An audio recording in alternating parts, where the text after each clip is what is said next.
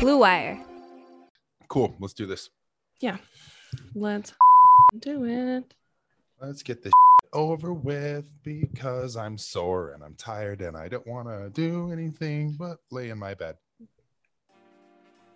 The end. end of podcast. Goodbye.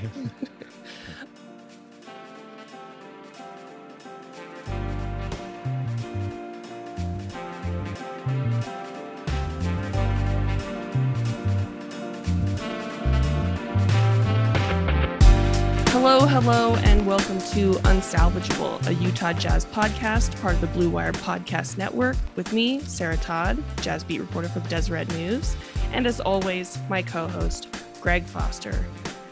Greg, I'm starting to get bronzed. I've spent some days at the pool with you, spent a day at the lake with Colin and some other friends, and I'm, I'm enjoying the off season. I'm happy for you. I really am. It's so fing hot. It's so hot. Colin and I are driving out to California uh, on Friday. Oh, you're doing that I 80 trip through Reno, right? Yep. Oh, And then it's just like the five or the 99 in California. So it's just all garbage. thoughts Uh, and prayers. Thank you very much. Oh, that's such a drive. And like, I'm calling my family and they're like getting ready for our arrival. And I'm like, mm. what's the weather like? And my brother's been called out to fires because he works on those. And they're like, oh, it's 105 here. And I'm like, great. Can't wait to be there. Super. it's not humid it's dry heat which i prefer unlike man that was a welcomed respite when i was living in philadelphia and it'd be like 95 degrees 1 billion percent humidity and Ugh. then i would go back to california and i'd be like i don't care that it's 110 in sacramento right now it's better Right. Yeah. I mean, I remember living in Philly and being like, you know, looking at the weather report and being like, oh, cool. So it's a three shirt day. yeah yeah exactly because you i would walk down i lived i lived like on a three story like walk up and i would walk down the stairs but as soon as i opened the door to my apartment to the stairwell it was like oh i'm already sweating and i'm only going downstairs so this is going to be great Yeah. All you can do in a, in a situation like that is just like invest hundreds of thousands of dollars in dry fit clothing. uh, thank you Under Armour for everything that you've done for me Toss some of that uh, rat or ad revenue money our way. We'll Yeah. Pimp that out. If Under Armour if you're listening Holler at your boy and girl. Uh, it's the off season, but like we've said in previous podcasts, we've got plenty to talk about. I think that today is going to kind of be the biggest bow that we can put on the 2020 21 season. We're going to be grading every player on the roster. There are 17 of them, and we've got letter grades for them all, with a small exception for one player who did not receive a letter grade, but we'll get to that later on down the end of the roster without further ado, do you want to just get into this? Yeah. Let's just go ahead and dive in. You know, it is a pool themed episode. So Welcome head to first. the diving board. One thing that I'll say about sort of the the grading system is that there is no system. There's no rubric or formula to evaluating NBA players. You can't just like spit in some numbers and then it spits out a perfect grade that gives you context. So We're not a bunch of nerds, people. No, it's my own grading system. I weighted things how I believed that they should be weighted. So that's how this is going. And I spent a lot of time thinking about this because I wrote I wrote all of it down in many thousands of words that will be on Deseret.com. So if you'd prefer not to hear my voice, but please listen to us, don't stop listening. Uh, you can go and read that there. Go wade in the in the comment section. Oh, please don't. Whatever you do, don't scroll all the way to the bottom. Let's start with our guy, Donovan Mitchell. I don't think you can really say anything other than Donovan Mitchell was spectacular. Yeah. In both the regular season and in the postseason. And a little heads up to the listener, we are factoring in playoff performance in these grades. You- you- Absolutely. You, have to grade players when it matters most. And in times where it mattered most, Donovan was the Jazz's best player far and away, especially offensively. I mean, he he was a an almost 44% three-point shooter, which he's never been before. And there were I forgot how many times he just straight up carried the offense and, and willed the team to victory.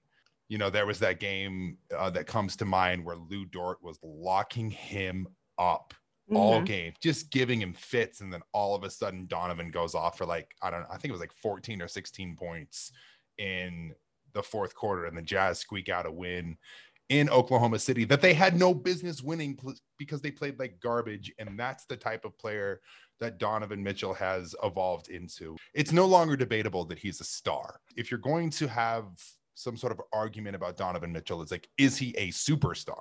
Right. Because he's achieved star status.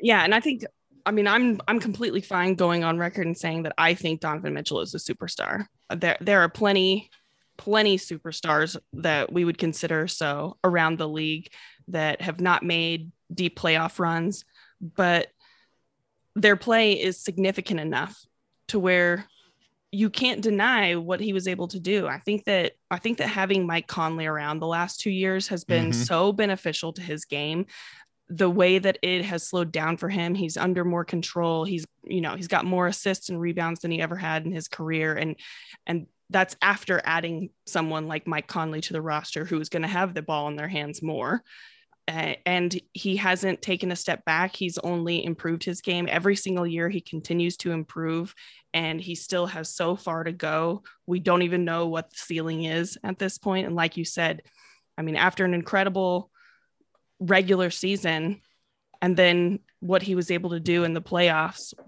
on a bum ankle yeah was nothing short of phenomenal it was it was incre- one of the most impressive things i've seen from a basketball player he averaged 32 points and shot 40 43.5% from three point range during the playoffs mm-hmm. on a bad ankle i don't think that we would be able to do this grading with donovan mitchell without saying those things because it just it was it was mind boggling what he was able to do. Yeah. I saw a tweet earlier today that kind of really put things into perspective. And last year in the bubble, which a lot of people say, you know, oh, it was the bubble, it's an anomaly. We can't, or we can only take so much stock in these stats. And against the Nuggets, Donovan averaged 36, 5, and 5, mm-hmm. which is out of this world numbers. Those are Jordan esque numbers in the playoffs. Like he right. was fabulous. The Jazz did not lose that series because of Donovan Mitchell. Certainly I know not. we've we've we've talked about how like he made some mistakes and turnovers, what whatever. He was still a main a huge reason why that series went seven games in the first place. Against the Clippers, again, didn't get the the W, but the man averaged 35, 5 and 5. 1 point less than he did against the Nuggets in the bubble, shooting a better percentage. And, and on a bum ankle. And yeah, was on a bum ankle. Yeah. And I don't think that bum ankle even like starts to describe it. Like we've we've talked about it so much. The man was in pain. It was apparent. He was wincing, he couldn't jump and he was still he was still just killing dudes and good defenders too that they were throwing at him and they threw the, the Clippers threw the entire kitchen sink at Donovan Mitchell and it didn't matter right and i think you know if there's if there's anything that we can say about donovan a knock to his game it's that he has slipped defensively. Mm-hmm.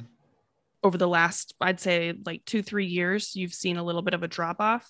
And so I will say that, you know, if I if I'd like to see improvement from him, it's on that end. Mm-hmm. I guess if you're if you're looking at him as kind of a whole person, not just on the court, he's got a bit of a hot temper.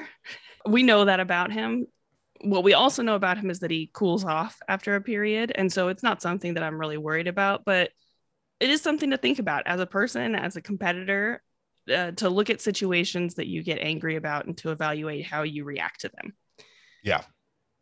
And I honestly, those are really the only knocks to his game because if you're going to knock anything else, uh, maybe the spots that he chooses, sometimes when he kind of uh, goes into hero mode.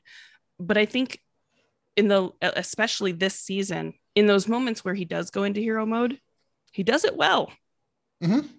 he's very good at it and so yeah. i don't think that's a, that's as much of a criticism as he would have had maybe in the past few years so for me donovan gets a solid a on the season yeah i'm not going to push back at all on that A for me as well. Way to go, Donovan Dean's list. Now, Rudy Gobert is a is an interesting test subject for a grading system because mm-hmm. you have to take into account the kinds of criticisms that are going to come with anything you say about Rudy Gobert. And those criticisms are absolutely fair. You'll say things like he doesn't do well in a five out lineup, closeout times in the playoffs were bad. He wasn't moving as laterally quickly as you would have liked to have seen. And those are absolutely fair criticisms, especially for that Clipper series. But I think that those criticisms are more so criticisms on the Jazz's roster construction rather yes. than Rudy Gobert. Because I think when you're evaluating a player like Rudy, the one of the most important questions is what was he asked to do? Mm-hmm. What what was expected of him, and then how did he perform in what he in that realm of what he was expected to do? Yeah, and Rudy Gobert did exactly what was asked of him. He was just put in a situation. Yeah, I think I think that's totally true. And we talked about that in the the postmortem episode where it was as much a part of of the Jazz's scheme as it was their their roster construction. The Jazz went all in on traditional basketball, pick and roll, and rim protection. And who's a better pick and roll finisher, especially when it comes to dunks? Who's a better rim protector in the league than Rudy Gobert? Right. That's not to say that he's not limited, and it's it's it's completely right. He's not great when it comes to closing out. He doesn't do well against five out lineups, but ultimately, let's not. I guess that's not really his job. Yeah, exactly. It's sometimes it's hard with a guy like Rudy, and I I do dock him a little bit when we talk about the offensive side of the ball you know, mm-hmm. you would love to see, we talked about that in the postmortem too. You'd love to see Rudy with a little bit of a baby hook or to just have a little bit better touch. Sometimes you can see the inconsistency for when he goes up hard for a rebound versus when he's not really trying for a rebound. And you'd like to, you'd like to see that consistency, especially mm-hmm. during the playoffs. But I can't, I can't really knock the guy for being exhausted when the Jazz's scheme was funnel everything to Rudy Gobert, but also our first line of defense isn't going to work that well. So it's going to be four players coming at you at once. Yeah, it just it simply doesn't work unless somehow Rudy Gobert evolves into an octopus with eight arms. Yeah, exactly. So I think you know the criticisms for his offensive game are more fair. I think that the criticisms for the Jazz's defensive scheme is fair. You know, if we were giving the Jazz a grade, I think it would be lower. If we were yes. giving the Jazz a grade for how they utilized Rudy Gobert, I think it would be lower. But we're talking about a guy who played 71 games during the regular season. He was arguably the most defensively reliable. He was the defensively most re- reliable person on the roster. Mm-hmm. He was the and, most defensively reliable player in the NBA. Yeah, he won Defensive Player of the Year. He's a three-time time DPOY. Yeah. That's why the Jazz paid him a max extension. He has not not done what has been asked of him, and I think yeah. that that is what's most important. Yeah, I couldn't agree more.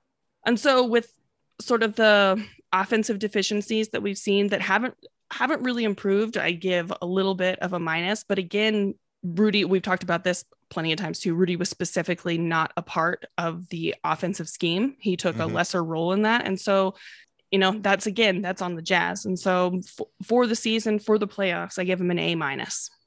Yeah, I, I think that's I think that's totally fair. And I mean, to your point too about the scheme, like when you've got Bojan and Donovan and Joe Ingles and Mike Conley and all these other guys who are fabulous shooters and you know Jordan Clarkson coming off the bench, who's just nothing more than a, a certified bucket getter. Do you really want Rudy Gobert shooting contested 12 foot jumpers? No. No. So while you would like to see Rudy's game expand, it's not necessarily completely on him. And I agree with you that with that. I think an A minus is is a super solid grade for him. I mean, the man was again three-time defensive player of the year. He was uh, he's now a two-time All-Star. He is, I think, a three-time All-NBA guy now. He's a fabulous player. And he's the best in the world at what he does. He's just limited in in just that, what he does. Exactly. On to the third all star of the team, Mike Conley Jr. The resurgence. I think that it would be irresponsible to give Mike Conley anything other than some form of, of an A for this season. He was awesome. It's crazy to me, like how many people I see on social media that are mad that the Jazz spent money on him the last couple of years and that they're they're like, well, if we don't re-sign him, it's not the end of the world. It's like you were not watching this team this year. Who who are you okay, just to the to the people there. Who are you replacing Mike Conley with? Who? I have no idea. Who? Give Yeah. me some give me some names. And give also, me someone at 33 years old who became an all-star, who had his best shooting season in his career. He's been in the league like, I don't know, 74 years now. You also, it's not like who you're replacing him with. It's just you're not replacing him. Yeah. Case, yeah, case in point. like I said, he was so instrumental, I think, to Donovan's growth the last couple of years. And I think that no other demonstration is a, a good representation of how important Mike Conley was than how the Jazz performed against the Clippers. Mhm. There were tons of problems. Like, yes, the Jazz need better wing defense. Yes, the Jazz were playing a traditional center against a switching five out lineup that they, they couldn't keep up with. But the Jazz most certainly would have fared better if Mike Conley could have been on the floor through that entire series. Yeah. I don't think you're I don't think you get a lot of pushback on that. Uh, What I think, and maybe I'm assuming, we know what happens when when I assume. you only. yes, me only. I think the thing that that jazz fans get upset about is that he wasn't on the floor and he has been injury prone. Right. That's not something that I'm willing to dock Mike Conley for. Right. we're really at the first time in his career and the, and father time is undefeated but we're we're just now getting to the first time in his career where we're realizing that that is an issue Mhm. when we get down to joe ingles it'll be a, di- a little bit of a different conversation because it's not the first time that we've seen this We got questions.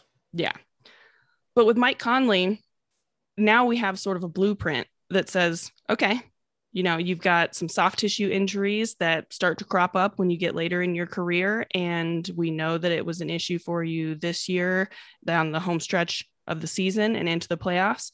So we're going to have to load manage you a little bit better. It's not just- going to be on back to backs we're going to have to rest you and make sure that you're there uh, during the postseason. That's on that's on the jazz. Part of it's on mike to you know speak up and say what's happening with his body but he's a very responsible player. He does that anyway and so that's that's just a it's a pivot point now in his career and mm-hmm. I- i'm not willing yet to dock mike conley points for that And he's just he's too good of a player.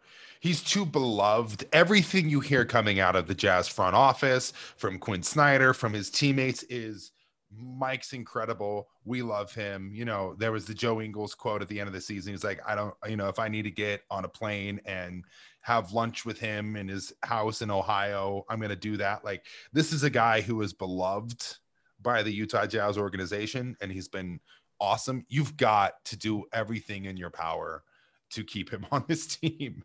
yeah there are definitely questions about his longevity and those are questions uh, honestly that are are for the front office those are when they're discussing with him free agency this summer when they're you know coming to him with an offer i think that longevity and his injury concerns are something that they'll be able to leverage it's also something to think about for length of contract but i again i don't think that that's something that plays into how how he performed this season. He was an all-star for the first time in his career like you said.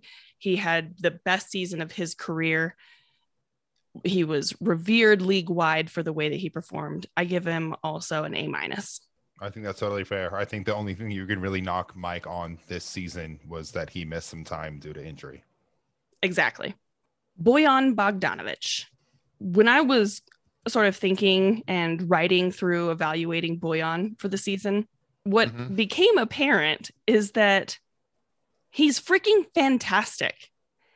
We have to remember that it's almost like he missed an entire season because of injury because he was out for 9 months and that was during a period of time when it wasn't like he was able to like slowly rehab back and you know play 3 on 3 and then 4 on 4 and then 5 on 5 it was isolation.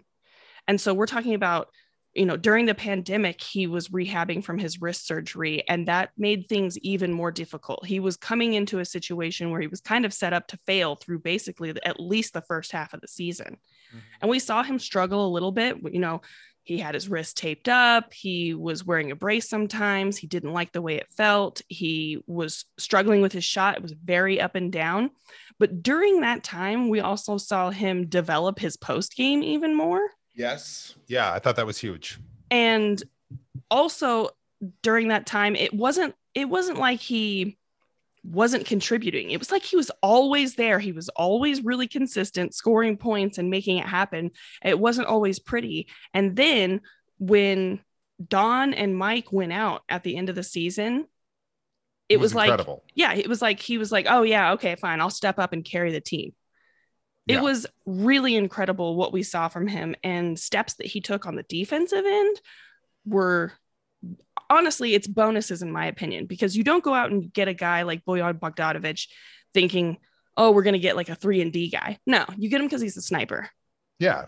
You get him cuz he's one of the best shooters in the NBA and then and it's not like he played like great defense throughout the regular season. It was like hit or miss when he was good. But again mm-hmm. I think that that's those are bonus moments Right. But then when the playoffs came around, he was absolutely incredible. He was like one of the only reliable guys on offense during the playoffs, one that we couldn't criticize too much night in and night out. And then mm-hmm. the way that he played Kawhi Leonard blew my freaking mind. Yep. I have like almost zero criticism for Bojan. I think my I will push back. My criticism a little bit is and, and like granted, I understand coming off of injury. I guess I'm just not gonna give it the pass that you did. Right. Because I think he did start the season fairly slow. He did. And there was it was there was some real trepidation, at least from my, from me and other jazz fans, of like not really knowing which Bojan was going to show up at the beginning of the season. That that went out the window, especially post All Star break and in the playoffs. I thought he was really solid and did everything you could you could have asked for. But I I think I give Bojan a B to B plus because of that that inconsistency at the beginning of the season.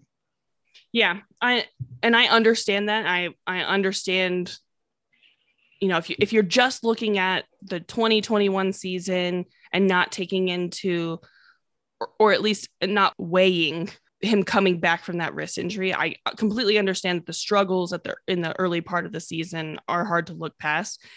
It just it impressed me the way that he worked through it. Like I said, the the post game development during that time and also his commitment to getting contact and making sure that he's getting it in a way that sends him to the line so that he could get some easy buckets and try to find mm-hmm. a rhythm there. That really impressed me too. And like I said, it was not always pretty, but I really respect that. I I give him an A.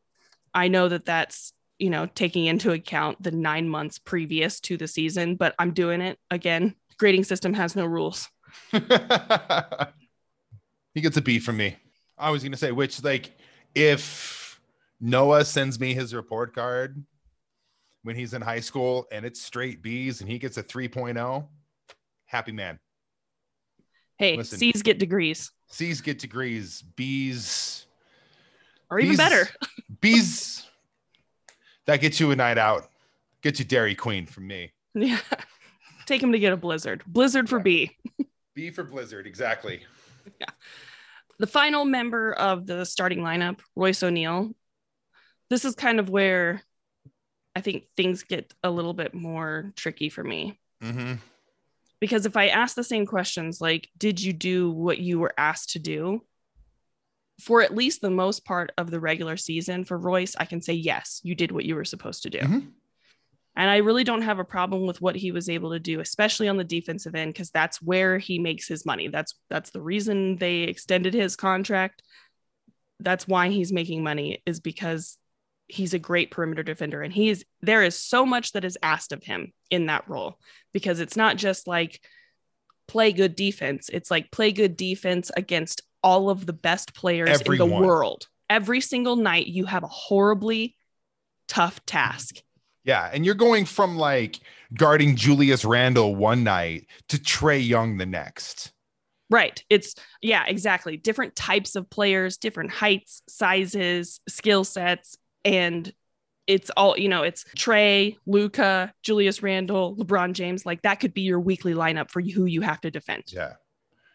Yeah, I think I've you told me the stat uh, a few episodes ago that he led the league in minutes guarding the other team's number one option Yes.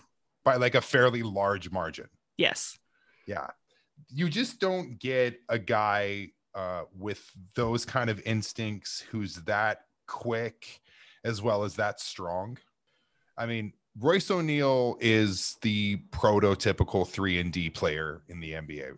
He days. is he's I think he's like whatever the whatever the tier is right underneath thick and jacked. He's in Mhm. that he's in that tier. yoke and strokes. I don't like it. I I don't immediately don't, That's like terrible. That's really bad. As soon as you said it, I didn't like it. no. Anyway, um, he's he's strong and he's quick and he shoots well, and that's what the Jazz asked him to do. similarly to Rudy Gobert, there were problems in the playoffs that can be attributed to the Jazz's roster construction. Mhm. You know, Royce O'Neale cannot be expected to guard the entirety of the perimeter by himself. Yeah, you can't you can't ask him to guard Marcus Morris and then somehow switch on to Reggie Jackson and then somehow cut off a Paul George drive. Like, He can't do That- it all alone. no, he can't. And I think that was the biggest thing that was exposed about the Jazz in that Clippers series was the lack of depth and the lack of defensive versatility. And you know, to his credit, Royce O'Neale is a man of very few words. And he was the only one during exit interviews at the end of the season who straight out came out and said, I think we need another wing guy. That's super refreshing to hear. And it's telling From- coming from the guy who is your best wing defender. Yeah. Well, and you usually don't get, you know, role players because essentially what he's saying is, hey, I need some help. Exactly. Usually that's what you hear from your stars. Right. And he he said he listed, he's like, well, you know, we got Don, Mike, Joe, and me. And it was clear that he was talking about defenders when he's listing off these names. Yeah. And he's like, I think we need another wing guy to help us out. Mm-hmm. And yes. Yeah, exactly. Yes, When I heard- I heard him totally say- right. I heard him say that, and it's like, you know, we also talked to Dennis Lindsay and Justin Zanik and Quin Snyder, and no nobody was really willing to specifically come out and say we need wing defense because ours isn't good enough. And he was the only one. And like I said, man, a few words, but he was like, "Yeah, you got us guys," and then I think we need another wing guy. I really appreciated that from him. Yeah. That's that's super refreshing to hear from a guy. And that's exactly what you want to hear from a guy like that on your team. yeah. Now, like I said, similarly to Rudy Gobert, I think some of the defensive problems were the Jazz's fault during the playoffs. But there were times when Royce was not good. There were times where he just straight up missed rotations or he got caught late on a switch or he switched when he wasn't supposed to. There were inconsistencies that Mhm. you can't really look past when you have a guy like Royce because, and the reason that you can't look past them is because he's not aggressive enough on the offensive end. Yes. And so when he misses those defensive moments, it they're so much more glaring than they are with anybody else. And you know, we've talked about it. It's been talked about a couple of years now. His hesitancy at the three point line, and every once in a while you'll get a night where he'll just start. You know, he's like Mhm. trigger happy. He's just letting them fly.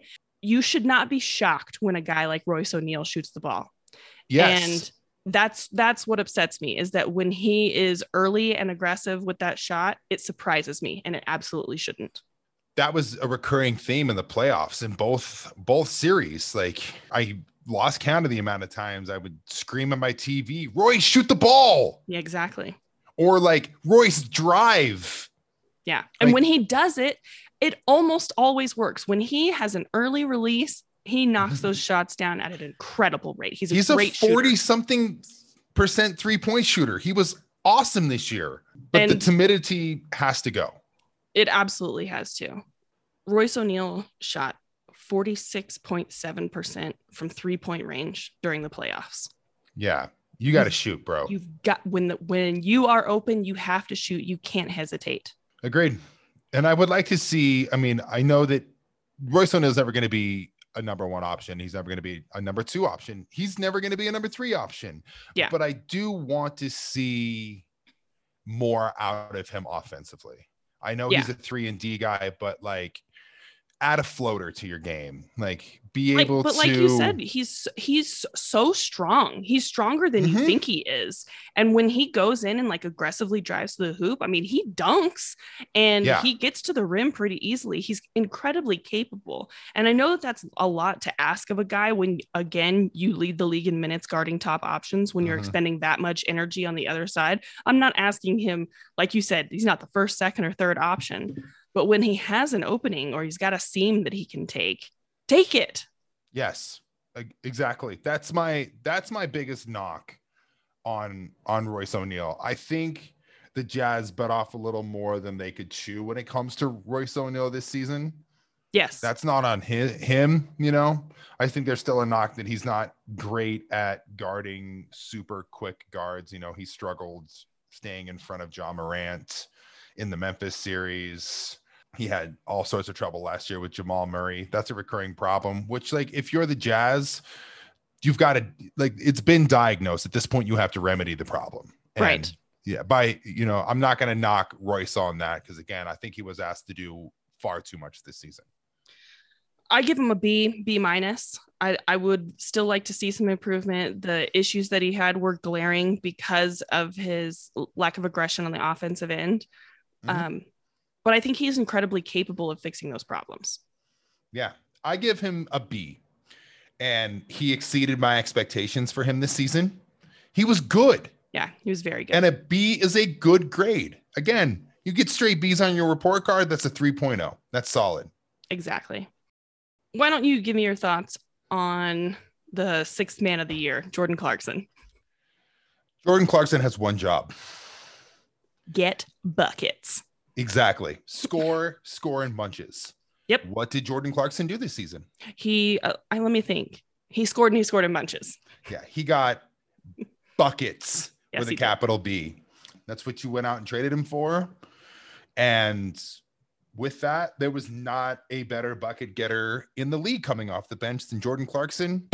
Congratulations, kid. You got yourself an A. yeah, I just want to quickly push back on what I think a lot of people thought about Jordan Clarkson in Don't during care. the playoffs because and there were times where I thought it too where it was like if you're the Jazz you need more from Jordan Clarkson. And again, that's that that was not a Jordan Clarkson problem. Yep. The Jazz needed more from Jordan Clarkson because their All-Star backcourt was injured because they weren't getting anything from Joe Ingles that's not Jordan Clarkson's fault, and that's not the type of player he is. He can't slide into a Mike Conley role. He can't slide into a Mm-mm. Joe Ingles role. He should not be expected to pick up slack for what Donovan Mitchell isn't able to do because he can't pivot or break off of that ankle. Jordan Clarkson gets buckets, gets bucket and bunches. Mhm. Not only that, Jordan Clarkson's a shooting guard. Don't Yeah. ask you shooting guard to play point guard. That's not that's not what he does. Which again, the Jazz know exactly what they need to do in this offseason. Go get a backup point guard. Yeah. He won six man of the year. He won it basically running away. He was the Jazz's second leading scorer through an throughout the entirety of the season as a sixth man. He did exactly what he needed to do, and and he's actually playing under more control than I've ever seen him play before. Mhm. That little move where he's able to drive into the paint and either get the, the layup outright or he'll just use his shoulder to create that little bit of space and shoot that turnaround jumper or that floater. He was so good this year at using his body. You know what it really did remind me of? And maybe this is something that he gleaned off of Mike Conley, but it reminds me of the same way that Mike Conley plays. Right. Super under control, is able to use his body to his advantage. We're able to like find little seams, little little pockets of space to get the shot off. Jordan Clarkson was awesome this year. Yeah, that move that you're talking about, that's actually interesting because it's like he saw what Mike Conley does, where Mike Conley will get in the pick and roll and he'll use that search dribble. He's very Mhm. slow and deliberate.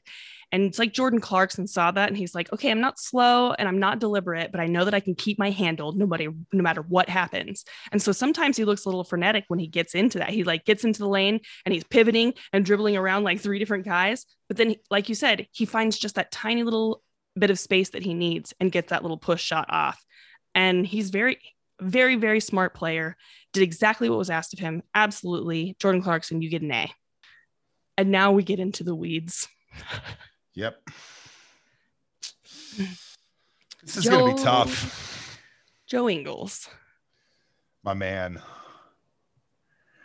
It's so for me with Joe Ingles, there's such a contrast Yeah. because again, much like Bojan, he started the season off slow. I remember having talks in the group chat with some some of the the boys saying like is this dude going to play another season in the NBA? Yeah. Like he looks washed. He looked he he looked disinterested. He looked tired.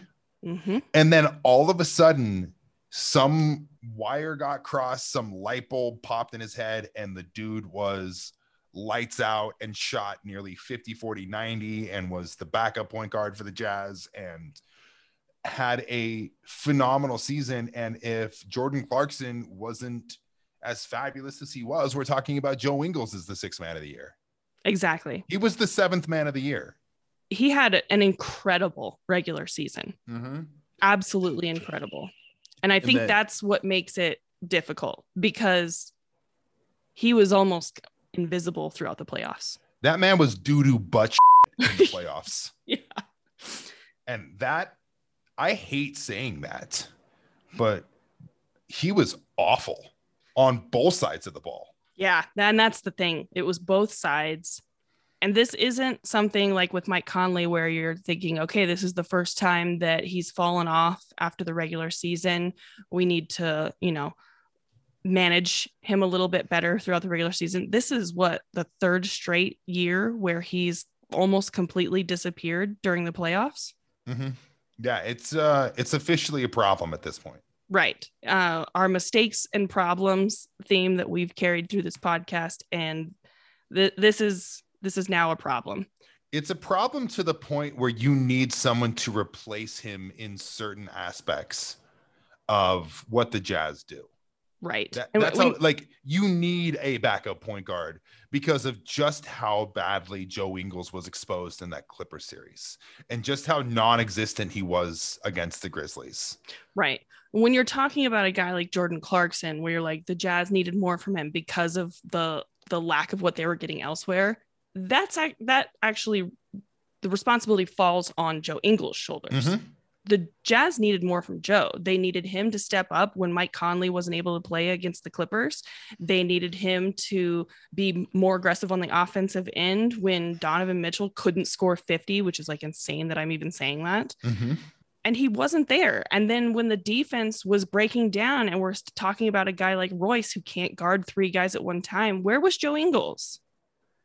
Joe Ingles is getting blown by by Paul George and Kawhi Leonard and Terance Mann and Reggie Jackson and Marcus Morris and Dillon Brooks and Ja Morant and Triple J and and and and and Yeah. And also I don't I don't really respect the argument that like you know he carry he he was carrying the ball handling responsibilities through that home stretch of the season and he was fatigued by that.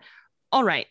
If if that's what's going to break you for the playoffs, then that 5-6 day rest that you had in between the first and second round should have done wonders for you Mhm. and it did not. He was still not there. And so it just leaves me questioning if he can't be present during the playoffs, then is it worth having him for the regular season? Because the Jazz are at a point now where being good during the regular season is not good enough. It didn't like, and I think we we found that out. I would have much rather the Jazz sat some guys during the regular season or extended the rotation and ended up as like the three seed. Right. Instead of getting the one seed and having the the wheels fall off. Yeah. Yeah, I think that was a huge, huge problem. We can knock, you know, we can give Quin Snyder a letter grade. And if we are, that's something that I'm grading him pretty harshly on. Yeah. I think that, you know, for me, the regular season highs from Joe Ingles just weren't enough to counter the lows from the playoffs.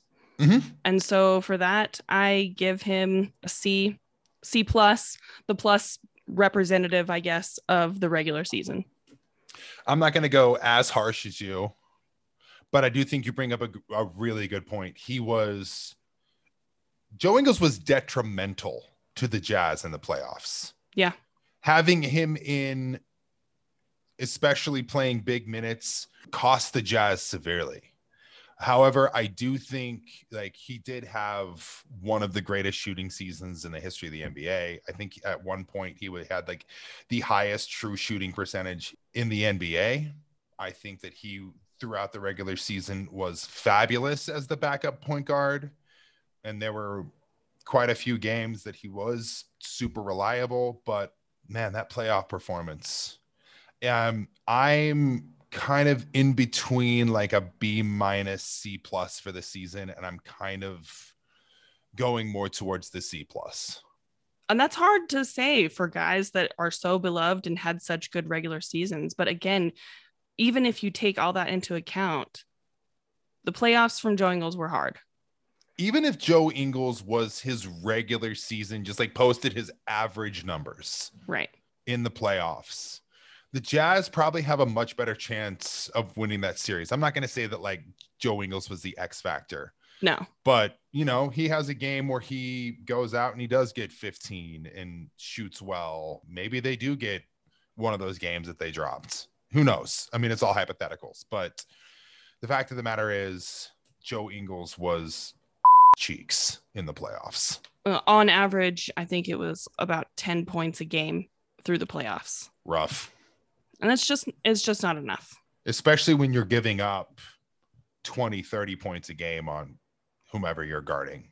And I, I get that the Jazz weren't like generating the the kind of open looks, especially through the last like four games of that series, as they were before. But Joe Ingles has the skill set and the repertoire to be able to generate his own looks, and he just didn't. Yeah, and much like Royce O'Neale, how many times were we texting each other and like screaming at our TVs, like Joe, shoot the goddamn ball? Yeah, he was hesitant and and he like you said, he was it was like he was disinterested. I mean, there were some loose balls and some 50-50 balls where he just straight up didn't even go for them. Mm-hmm. And those were the moments that were really disappointing because that's that's not even like it's lack of energy it's just lack of effort. Mm-hmm. yeah i am uh real glad i'm not justin zanik this summer. Yeah. Moving on to an- another sort of tough case derek favors. Oh man. This is the one that hurts the most. Yeah. Because i was so thrilled that the Jazz upgraded their roster, got rid of Tony Bradley, brought back Derek Favors. I was I thought it was a great move. I was super excited. You know, my baby boy's coming home. Right. And they gave him the full mid-level contract and they the Jazz throughout the entire season did not get much uh ROI from him. Yeah. And that sucks a whole bunch of. Yeah, and I think if we separate the regular season and the playoffs with him, look at them uh, as two separate entities. It doesn't help the case because I think that he basically performed the same way in both, where there were flashes during the regular season. There were like a handful of games mm-hmm. where it was like, holy crap, there, there he is. There's Derek There- Favors. yeah, there's the Derek Favors of olds, where if you go back, I don't know, six, seven years, we're arguing about whether it's him or Gordon Hayward right. who was going to lead the Jazz. Like back when Derek Favors was dropping 16 and 8 and was like kind of thought of as like maybe a fringe all-star kind of player. handful of games during a 72 game season are not mm-hmm. enough. Doesn't work. It's not enough. And too many times during the regular season, you know, a lot of people were saying that, oh, it's such an upgrade over Tony Bradley. That shouldn't be the standard. No, that's you're talking about the floor, man. Yeah. Like you invested ribeye money Right. to replace an Arctic Circle hamburger.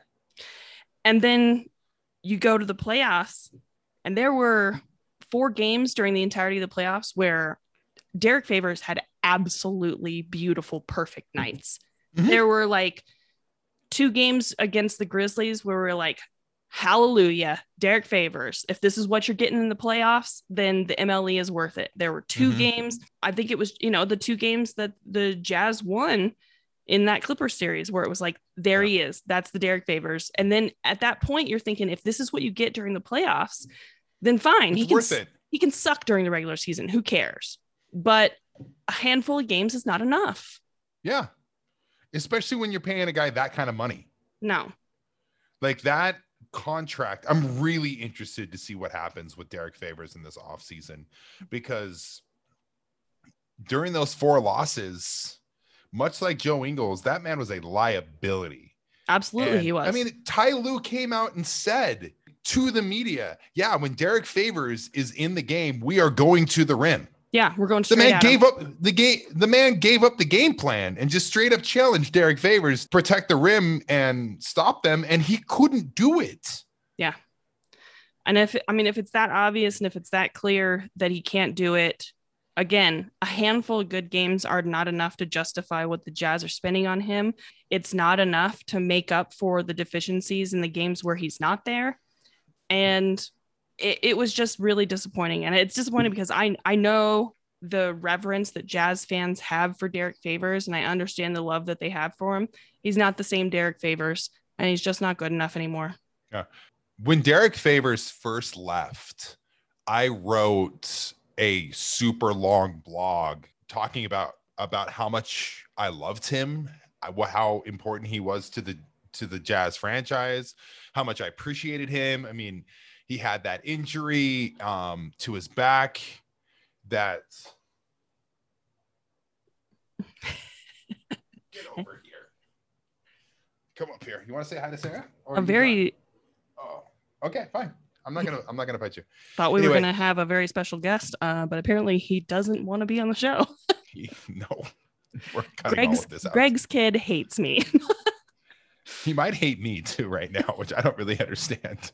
anyway, you have Derek, who's looking like a burgeoning all star, the big acquisition post Deron Williams or, or with the Deron Williams trade, and was looking like a, like a franchise cornerstone. Has the back injury. The Jazz draft Rudy Gobert. Rudy Gobert quickly proves that he's better than Derek Favors. Derek Favors takes that in stride, and I know that was not easy for him. I know there were all sorts of nights where he was sitting in his locker after the game, frustrated, shaking his head, being confused.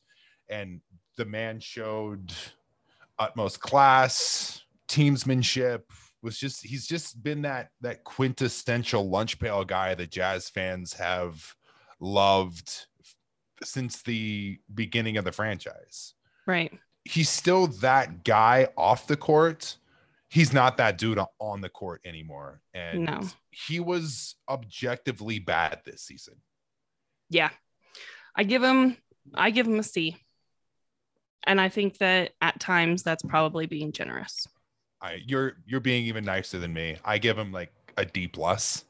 He was good for about a handful of games. That is simply not enough for the role he's in and the money he's getting paid. And if I'm the Jazz, if I'm Justin Zanik, I don't know how I do it, but I do try to trade that contract. Next guy on the list is George Niang. Oh, this one's hard. I come at this one trying to be as objective as possible because I think that there's a point in a guy's career where you just need to admit what he is and what he isn't. Mm-hmm. And throughout the regular season, we did see huge leaps and bounds from from George Niang. We saw Yes. growth on both sides of the floor, but when it came to the playoffs, he just wasn't ready for the moment. I think that he's a player that's just just not kind of built for that kind of a game. Mm-hmm. When you when you look at George Niang, when you think about him, you think about him as such a young player and that like, you know, he's still developing. That was George's fifth year in the league. Yeah. We're past the development stage. Yeah. And so any growth that he has at this point is, is just kind of a bonus. It's not like I really knock him for not being ready either, because when the Jazz put George Niang out on the floor during the playoffs, they know what they're going to get from him. Right. And so it's not like I can be too mad about that, or I can be too mad about the Jazz not getting more out of him or him not performing. Like, I feel like he did exactly as expected, which is not great. But again, that question of what was expected of you and how did you perform in that role, Mm-hmm. George is just a small minute rotational player. That's what he is. Yeah, he's he's super limited. He's super flawed. He's good at a few things. He's a dynamite shooter. And he was very good for the Jazz as a three-point shooter. I thought he made strides on defense, especially effort. I thought Right. the man put in the work, put in the effort. He came into training camp looking fit. Yep. Which is not something you can always say about George Niang throughout his career. And I applaud him. I think he was a huge plus for the Jazz during the regular season as a rotational small ball four, which is exactly what he is. But when you're that limited, you can only go so far. And he is a situational player, and the playoffs were not the situation for him. It points to again the problems on the Jazz's roster. They Mhm. they just weren't deep enough. They weren't versatile enough because Niang is the type of player where if you're in a tight game during the playoffs, it's kind of coming down to the wire, and you start to decide to sub out for offensive and defensive possessions. You put them in Yeah. there, you park them in the corner to try to get a three, and then you sub in someone else to try to get a stop. The Jazz don't have the players to do to that. do that. And so instead, he's left on the floor in those situations, and he's just not he's not built for the quickness and the physicalness of playoff defense. I think that that points to the problems of the Jazz's roster more than it points to problems with like, like yes, we can say that George Niang's game is flawed, but it's like we knew those flaws coming into this season. So it's not like I'm shocked by anything. If anything, I was impressed by him. Yeah, agreed. I think that he was impressive throughout the season. He ran into a situation that he couldn't he couldn't combat in the in the playoffs. He's too flawed of a player. For me, I give him a B. You know, with that, I also give the caveat that I don't think that the Jazz can really move forward with him and expect for him to be the player that sort of everyone wants him to be rather than the player that he is. Yeah.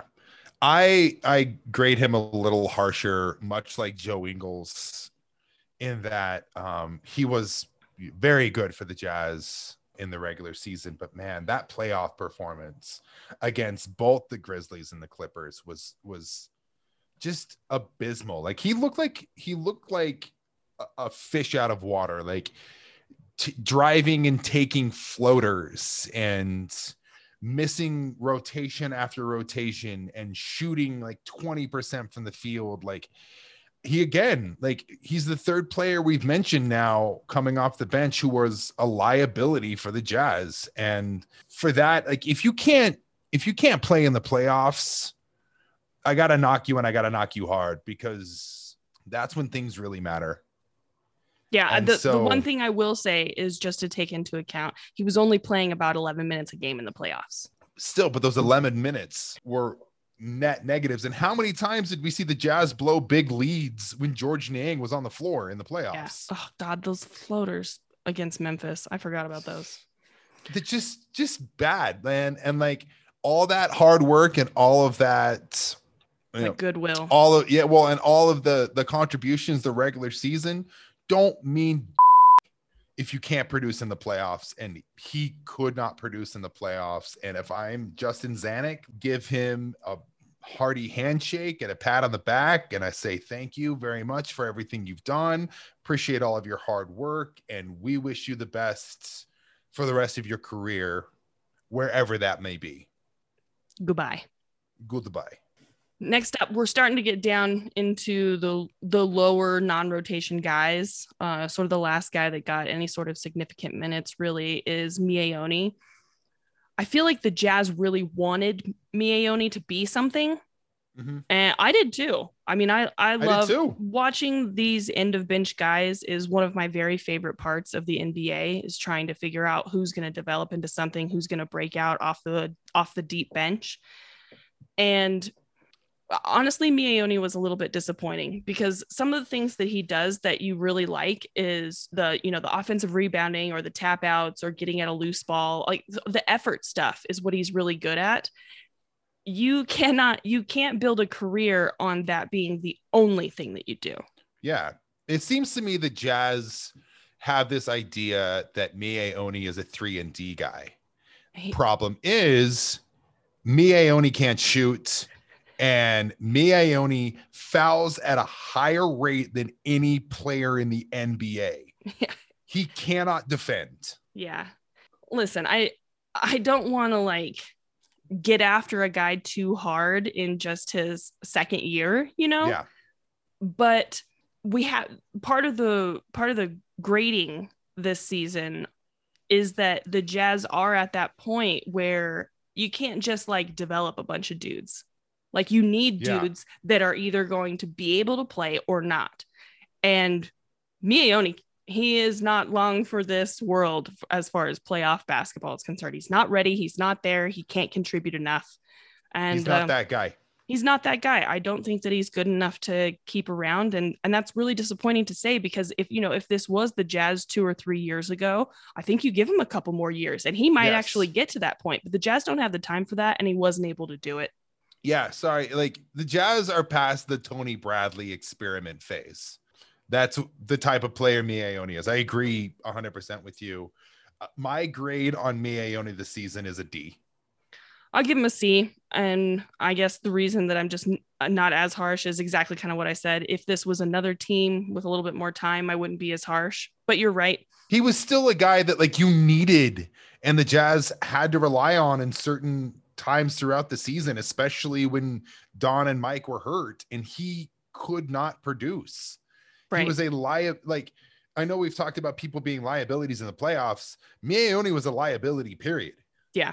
Can't defend, can't shoot. And you can't make, like you said, you can't make your career off of offensive rebounds. Right. Ersan Ilyasova. Uh, I think he played. I think he played 17 games, and he shot uh, 43% from three. The Jazz barely used him. Maybe if they'd used him a little bit more, we could actually So evaluate that. what he would have done for this team. But they didn't use him. And so they brought in the guy to fill a roster spot because they needed to meet a quota on roster spots. He filled the spot. He shot the ball when he was in the game. What more can you ask from the guy? B plus. Yeah. Cool. Great. Yeah. Juwan Morgan. Once we're down at this spot in the roster, we start to get into that into the into the weeds that we we spoke about sort of in in the eulogy on the Jazz and the postmortem, where the guys who were supposed to be developing, you know, the Miye Onis, Juwan Morgans, Jarrell Brantleys, etc., we didn't get a chance to see them develop because Quin Snyder was so restrictive with the roster. And I still, I just, that's the thing that continues to eat me when I think about this team in this season.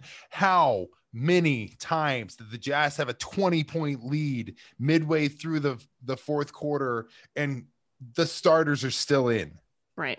And Like- Ju- Juwan Morgan, it was like uh, these numbers might be off because I, I haven't memorized them. I'm sorry that Mhm. I haven't memorized Juwan Morgan's numbers, but Get it together.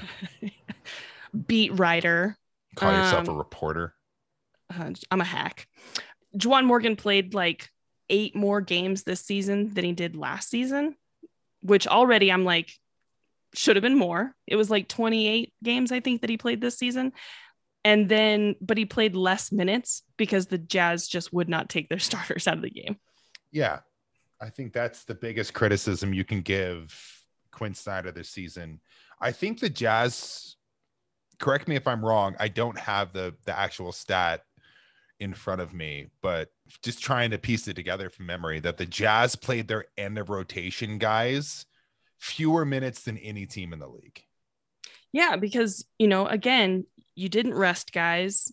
You didn't take them out when you had huge leads. And when you did, it was three, four, five, six, seven minutes after almost anybody else was thinking, okay, when are you when are you gonna wave the flag? When are you gonna, you know, empty the bench? Not only did does that put you know more pressure, more load on your main rotation, but it leaves less time for those developing player. I mean, in, and even if you want to keep some of your starters out there, that's actually the best way to develop yes. those young guys is to sprinkle them in. You know, play a fourth quarter where you've got Don and Jordan on the floor, and then put three of those into the bench guys in. Wouldn't and have hurt. Probably would have helped. And and, and who so gives a if you lose three or four more games in the regular season? Yeah. And it leaves me sort of unable to evaluate a guy like Juwan Morgan because I just like don't know how much progress or not or decline he's had from last season. And so I give him a B ba- basically based on the fact that I don't know. Yeah, I I'm with you. I just simply don't know at all. And that's a huge disappointment because I thought he showed some promise last season. I kind of get the have the same grade, same grade. I give a B to Elijah Hughes. Mm-hmm. You know, your second round rookie is not going to get a ton of minutes anyways in his first season and so it's not like i expected a lot out of him or a lot of minutes but again he didn't get enough for me to really evaluate he had a couple of good minutes he shot the ball a little bit better than i was expecting him to mm-hmm. i give him a b2 yeah i think that i think i'm with this, I'm probably grading Elijah Hughes on potential. I think right. he can be like a bucket getter in the league. B, yeah, sure, great. Uh, the Jazz's other rookie this season, Udoka Azubuike, I am not grading him. I decided to go a pass fail system with Doke mm-hmm. because he was injured all season. He didn't have time to develop. And so he passes just for the fact that he was able to stay with the team and not look incredibly depressed all season. Yeah, he looked great at the end of the bench. I do, however, give the Jazz front office a failing grade on drafting Azubuike. Not his fault. Yep. But that was a really stupid draft pick. Use the entire MLE on Derrick Favors. Uh, Meanwhile, Jae Crowder's in the NBA Finals. Yeah. For the second straight season. My harshest grade for the season goes to one Matt Thomas. F. I give him a D, D minus.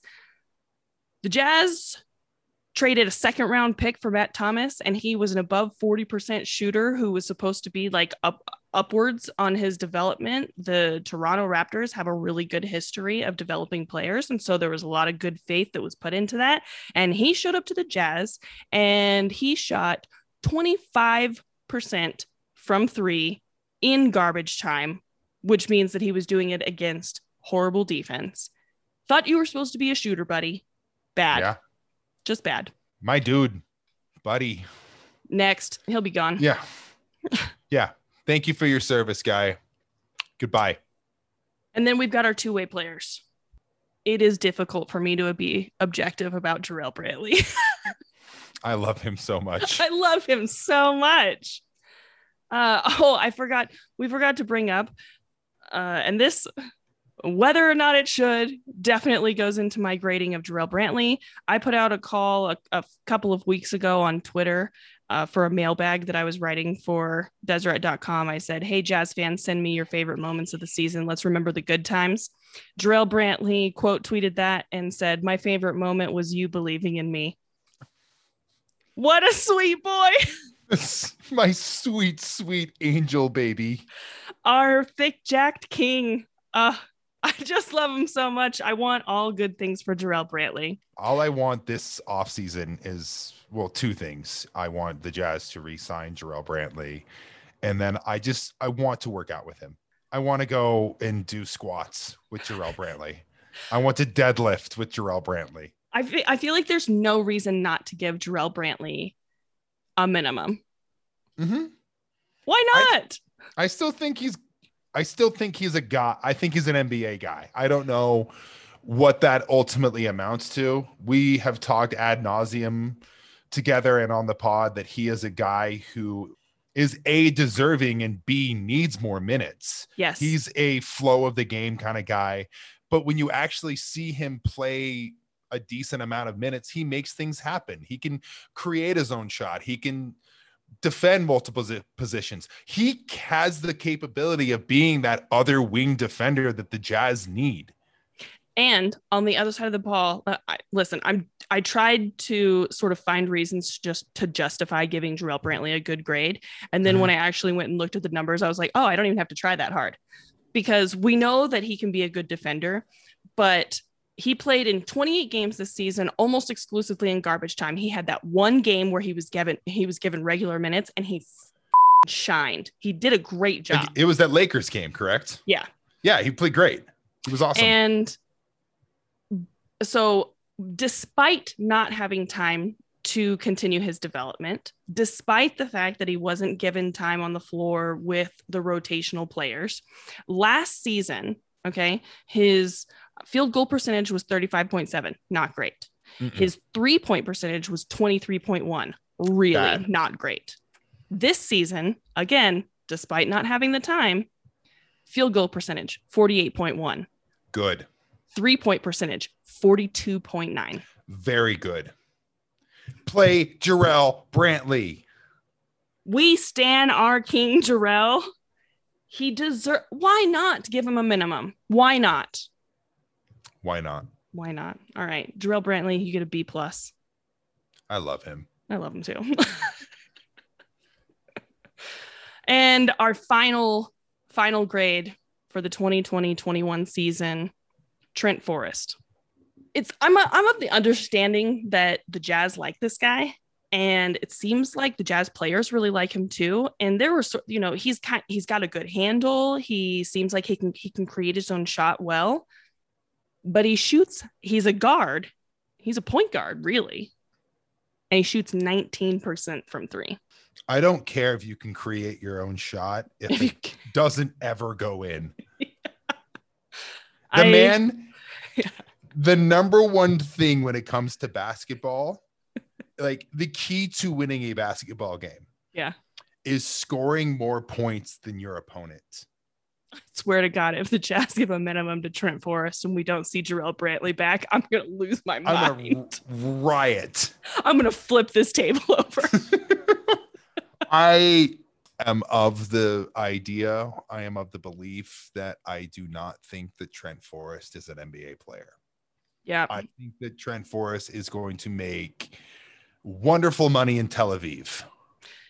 And that's where he belongs. yeah. He had a couple of good games when Mike and Don were out. He played point, still shot the ball just terribly during those minutes. You know, stepping up when the team needed him. I just based on that, give him a little bit of a bump. It doesn't take Sure. him above a C. So C Yeah. for Trent Forrest. I think the biggest indictment on Trent Forrest is he's the exact type of guy you would want to fill a void for the Jazz. Yeah. The Jazz desperately need a backup point guard. Yeah. And he was incapable of being that for the Jazz. And, And- I think that needs to be taken into consideration. Uh, it was also disappointing because it was like he had the opportunity. Yes. he was given a chance. It was like, hey, we got two our bat our all-star backcourt, they're out. And Quin Snyder gave him minutes and he just didn't impress enough. And I know, I know that he's a young player and that he hasn't had much time, but you you would have had, I think, other guys on the team given that opportunity take more of a step. hmm Jarrell Brantley. Could have got Desmond Bane in the draft. Anyway, Do we do we want to grade Quin Snyder? Yeah, let's do it. Gonna have to talk through this one a little bit. What are the pros? What what do we see as the pros for Quin Snyder? He coached the team with the best record in the NBA throughout the regular season. He had three players make the All Star game. He had another player win Six Man of the Year. He had a player who was All NBA. He was a Coach of the Year candidate. He was a Coach of the Year candidate. He had a team that was both top five in offensive and defensive net rating. One of the best Um, three point shooting teams in NBA history. Yeah, there. The list goes on. Quin Snyder. I don't think I'm going out on a on a limb here that I say that Quin Snyder is a good coach. No, that's not Might even be like I don't think I'm going out on a limb if I say he's a very good coach. That I think he is in the upper echelon of NBA coaches. He is brilliant. The man has forgotten more about basketball than you and I will probably ever know. Definitely. However, How whomever. he is not without his flaws and they were exposed terribly I think that you know there and we have to make sure that we sort of separate some of the problems that we saw from the Jazz on whether or not it's Quin Snyder or it's the front office. And so, Yeah. you know, kind of hamstringing the Jazz into this, you know, traditional four player center lineup, Mhm. that is not Quin Snyder's fault. yep He did what he could with what he had yes sometimes. because I'm pretty sure that it is Quin Snyder who is the one that decides not to try out Ersan Ilyasova. yeah or who decides not to develop his young guys Yeah, who and he's the one who is is playing the starters into the mid fourth quarter during a blowout game. That's Quin Snyder. Mhm. For those reasons, I do I do take away from him, and I think that that is fair. yeah if I'm thinking about the cons, like you said, the pro list is very long. And I think the con list is very short. But I think Yeah. that I think that the criticisms that we have of Quin Snyder, and honestly, help me if I'm wrong, not being willing to change up the rotation much and also not being willing to take out his starters and blowouts. That's pretty Yeah. that's the two biggest criticisms, right? that and i think asking too much of guys which again is part of the the not extending the rotation thing Right. I think all things considered, especially with the year that the Jazz had, you take because we are taking into account the regular season and the playoffs. I think a lot of the problems that were in the playoffs were not Quin Snyder's fault. It's not his Uh-huh. fault he had injured backcourt. It's not his fault that Rudy Gobert can't play five out. It is not his fault that he didn't have the roster that he needed. I think I think all in all, he did a pretty good job. I'd give him a B plus on the whole. I think I'm I'm right there with you. I think a B plus is the perfect grade for him because while he had a ton of positives in the season, and this is a season that I think Jazz fans, I know it, it ended in a disappointing fashion. It was still a successful season. And if the Jazz, the Jazz were two two wins away from the Western Conference Finals, and let's just hypothetically mm-hmm. say they beat the Clippers and they they end up in the Western Conference Finals. Nobody's saying this kind of stuff. Right. Unfortunately, that's that's not the case. We did we as Jazz fans did not get the results we were looking for, and there are there are reasons why. And yeah, I think the B plus is exactly it. Like not necessarily exactly what you wanted, you know. Right. You can be that strict parent and say, This is this is very good. Why not an A? Right. Exactly. Um, but still, again, like my boy comes with me and it's B pluses on his report card. Happy man. it's blizzard did- time, you- baby. You did good, kid. Proud of you.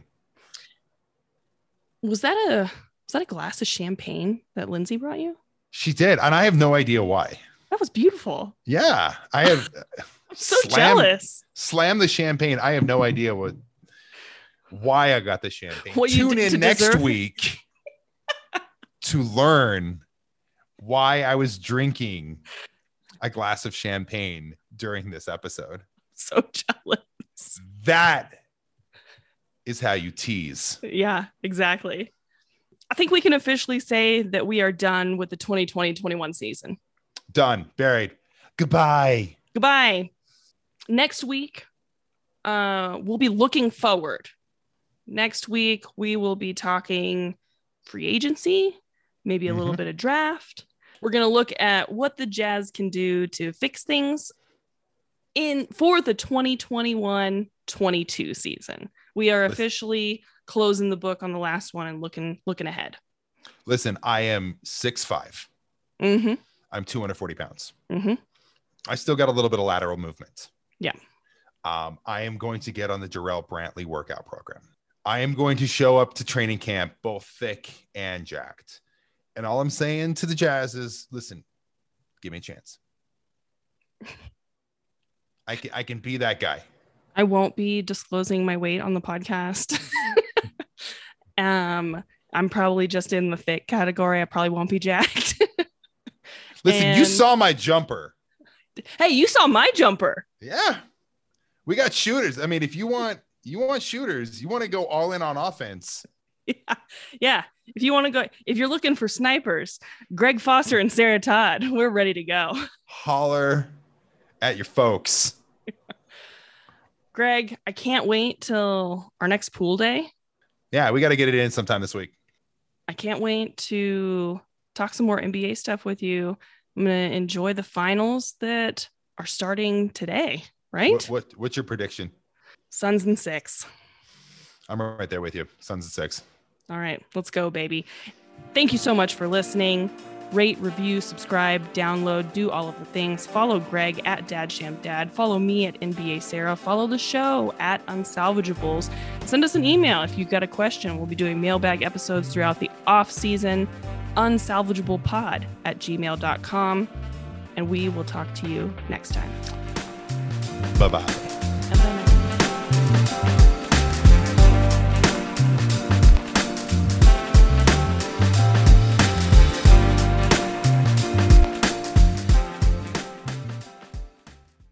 Goodbye.